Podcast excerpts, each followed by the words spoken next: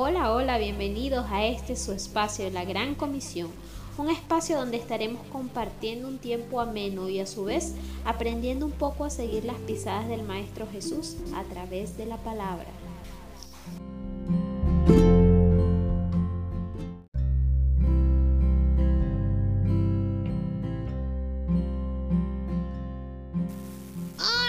Querida familia en Cristo, bienvenidos a este su nuevo episodio. La verdad es que ya ha pasado un tiempito de desconexión de las redes, pero quiero compartirles que este ha sido un tiempo necesario de búsqueda y aprendizaje.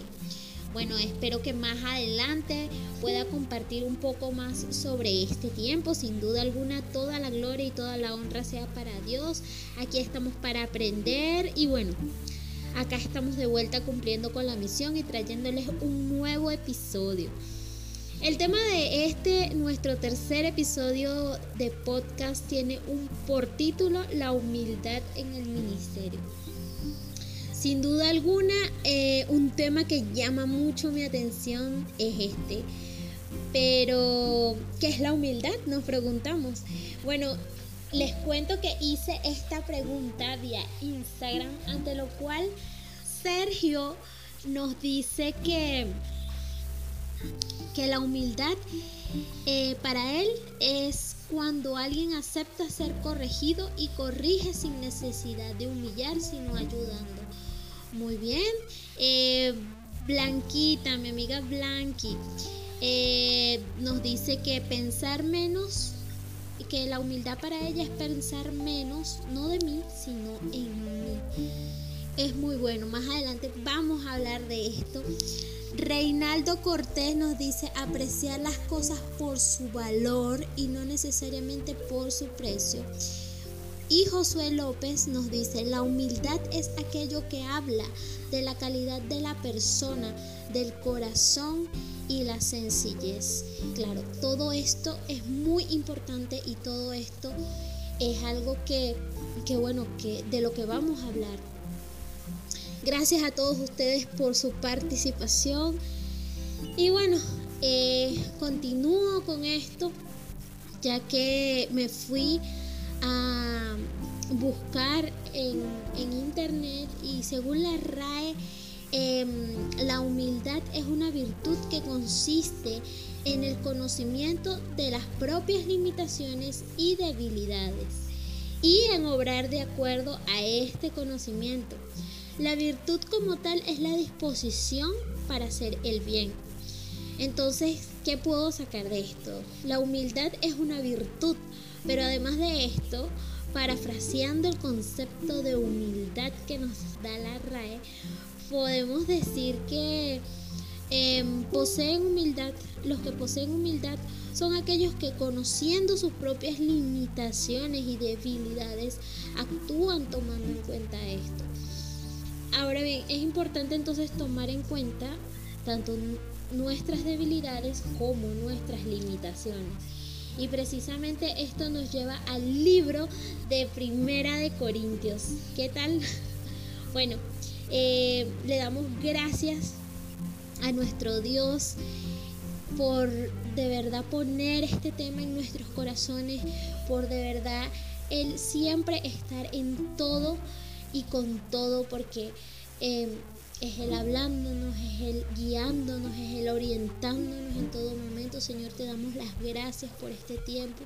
Padre, que seas tú obrando en cada uno de los corazones, Señor, y que sea tu gracia y tu sabiduría que sobrepasa todo conocimiento, tu amor, enseñándonos y capacitándonos eh, aún más para poder aprender las escrituras.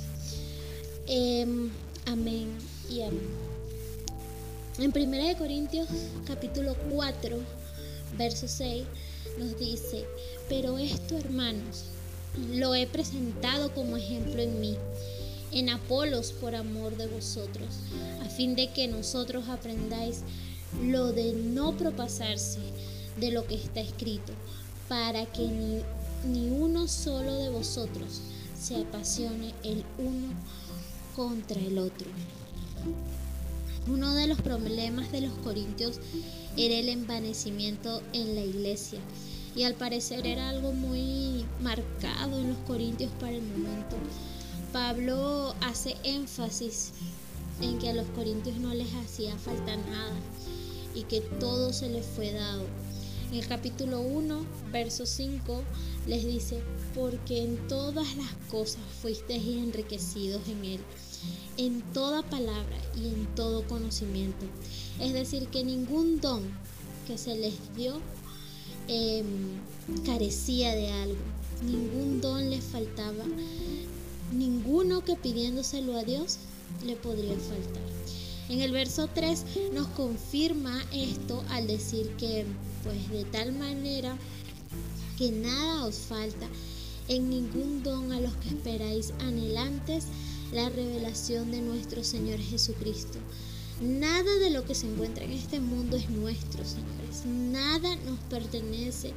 Más entonces, ¿por qué envanecernos? La palabra envanecimiento significa em, orgullecerse de uno mismo. Y pues es lo que Pablo les dice a la iglesia de Corintios, una iglesia que se encontraba cegada, celando los dones de otras iglesias. Dios les dice a través de Pablo, ¿es que acaso se les ha sido negado algún don y talento para que en lugar de pedirlo, envidiarlo? Esto me confronta mucho porque lo recibo como iglesia. Muchas veces nos sentimos tan poco que anhelamos alcanzar mucho. Y pero no para beneficio del prójimo, sino para, para, para competir o para llenar un vacío muy dentro de nosotros y caemos en el envanecimiento y en la comparación, caemos en envidias y sin pensarlo nos sumergimos en un pozo cada vez más hondo. Pero bueno, hoy te invito como a iglesia, como cuerpo en Cristo, a, a abrir tu boca y a pedir y a no mendigar a través de la envidia, porque este es un sentimiento muy, muy eh, que nos va a carcomiendo, muy malo. Otro punto importante es que una característica de una persona envanecida es el orgullo, como ya lo había dicho, sentirse superior al resto o altivo de sí mismo.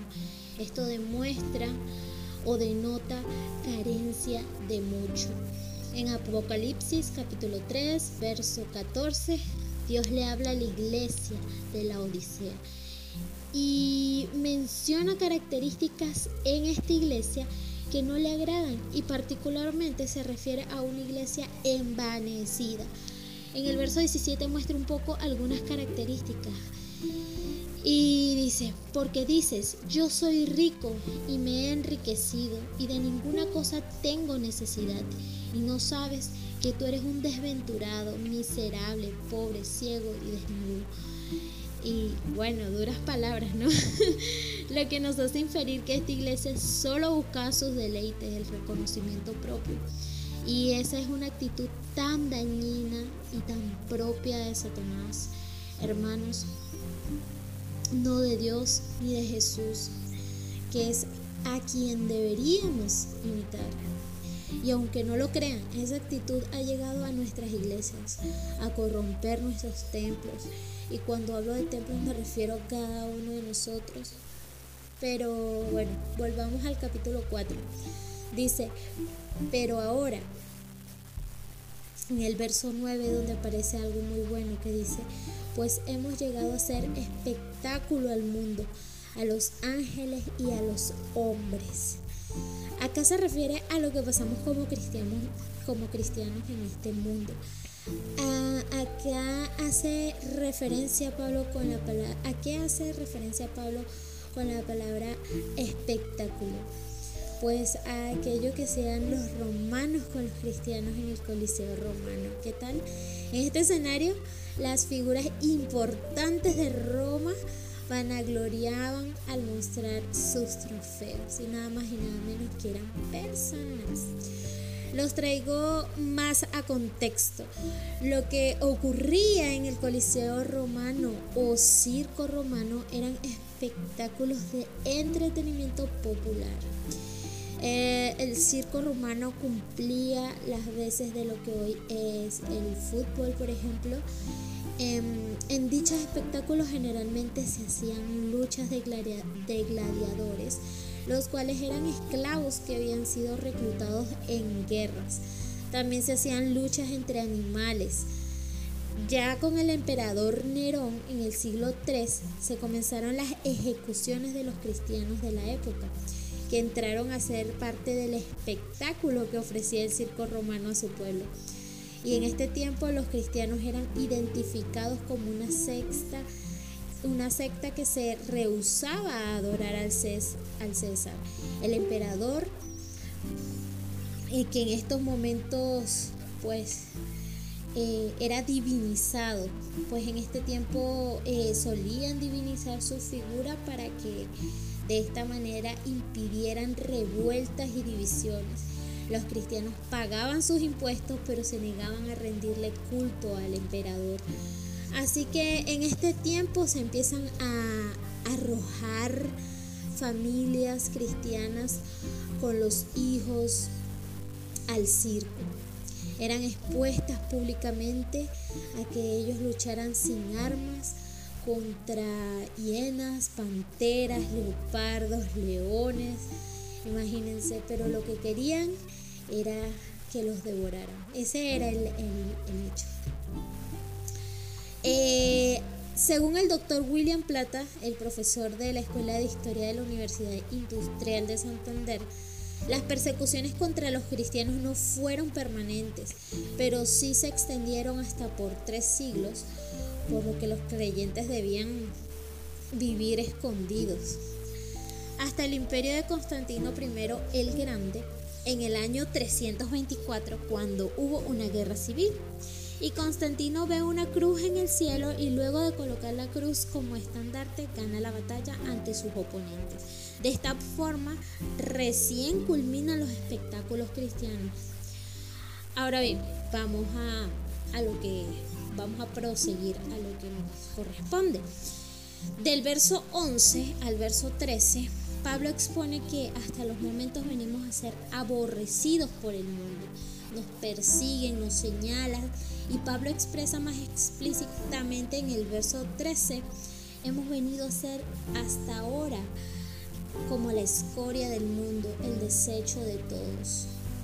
Ser cristiano nunca ha significado tener una cuenta premium en la tierra y eso es lo, y eso lo sabía más que nadie Pablo. Ser cristiano implica negarnos a nosotros mismos, a nuestros propios gustos, deleites e incluso morir, morir a nuestros apegos emocionales. Y esa es la vida común en el ministerio.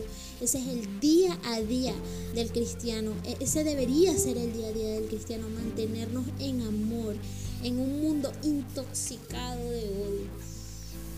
Jesús nada más y nada menos siendo el rey, se nos presenta como el más humilde del mundo. Ahora, ¿qué pasa con esto? Los corintios coqueteaban con el mundo y tenían mucho del mundo y mucho de Dios. Iglesia, yo te pregunto, ¿es eso lo que te ocurre? Pues si es así, está siendo una iglesia tibia. La palabra de Dios en Apocalipsis capítulo 3, verso 15, en el mensaje a la iglesia de la Odisea dice, yo conozco tus obras, que ni eres frío ni eres caliente, ojalá fueras frío o caliente. Y lo dice en signos de exclamación. Pero por cuanto eres tibio y no frío ni caliente, te vomitaré de mi boca. Y esto era, una esto era un gran problema en, con esta iglesia. Tenían mucho de Dios. No había nada que pidiéndole a Él se lo negara. Pero por lo contrario, ellos elegían la envidia, la codicia, el emanecimiento y se comenzaban a jactar de ellos. Creyéndose autosuficientes, se alejaban cada vez más de Dios. Así que Pablo los confronta con humildad. Hoy en día la iglesia, y me refiero a iglesia como el cuerpo de, de Cristo recurre a influencers y no está mal siempre y cuando su admiración por ellos sea no sea más grande que, que, la admiración que puedan tener por nuestro creador Pero bueno, volviendo al punto, es bueno aclarar que la iglesia primitiva no logró éxito en el ministerio con personas importantes. Todo lo contrario, lo que tenían era un mensaje nada agradable. Dios perdonará tus pecados. Así, o sea, de esta forma les expresaban que, que Dios perdonaría sus pecados, pero lo perderás todo. Pero aún así tu alma será salva y vivirás la eternidad con el Señor. Esta iglesia era perseguida, no, no poseía grandes riquezas, pero ellos eran afortunados en amor, gracia, paz, pero sobre todo en, humildad. Em, Pablo vuelve a recordarle a los corintios que, que este camino significa estar dispuestos a padecer si es necesario, ya que el camino de la salvación no es inestable como nuestras decisiones. Así que, bueno, amigos, hermanos, hoy los invito a desarrollar intenciones claras con un corazón dispuesto, porque el reino de Dios no consiste en palabras, sino en poder. Entonces, hermanos míos, Iglesia de Cristo, vamos a desarrollar un corazón de siervo, pidiéndole siempre al Padre valor y fortaleza para seguir sus pisadas. Y sí, somos reyes y sacerdotes, pero debemos tener en claro algo, que en este momento debemos de comportarnos como siervos. Para eso estamos acá, para eso vinimos aquí, a ser la luz del mundo, pero también la sal de la tierra. Dios les bendiga y que tengan un excelente día. Espero haber bendecido sus vidas en el nombre poderoso de Jesús. Y bueno, será hasta la próxima.